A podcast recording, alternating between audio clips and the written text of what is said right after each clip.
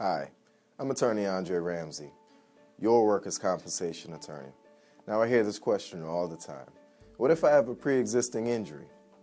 Tell you what, folks, I have a pre-existing injury. Most people do. It happens.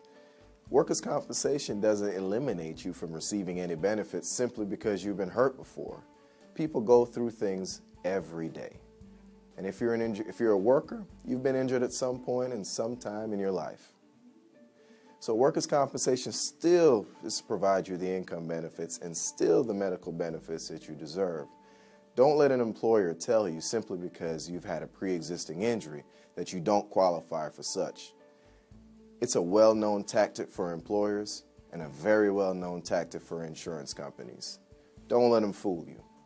Give us a call. Let us help you with that because that's what we do every day. I've helped thousands of injured workers and 90% of them have had pre-existing injuries. It means absolutely nothing. At the end of the day, you still get the benefits that you deserve. Let us help you. Again, I'm Andre Ramsey, the lawyer for the everyday worker.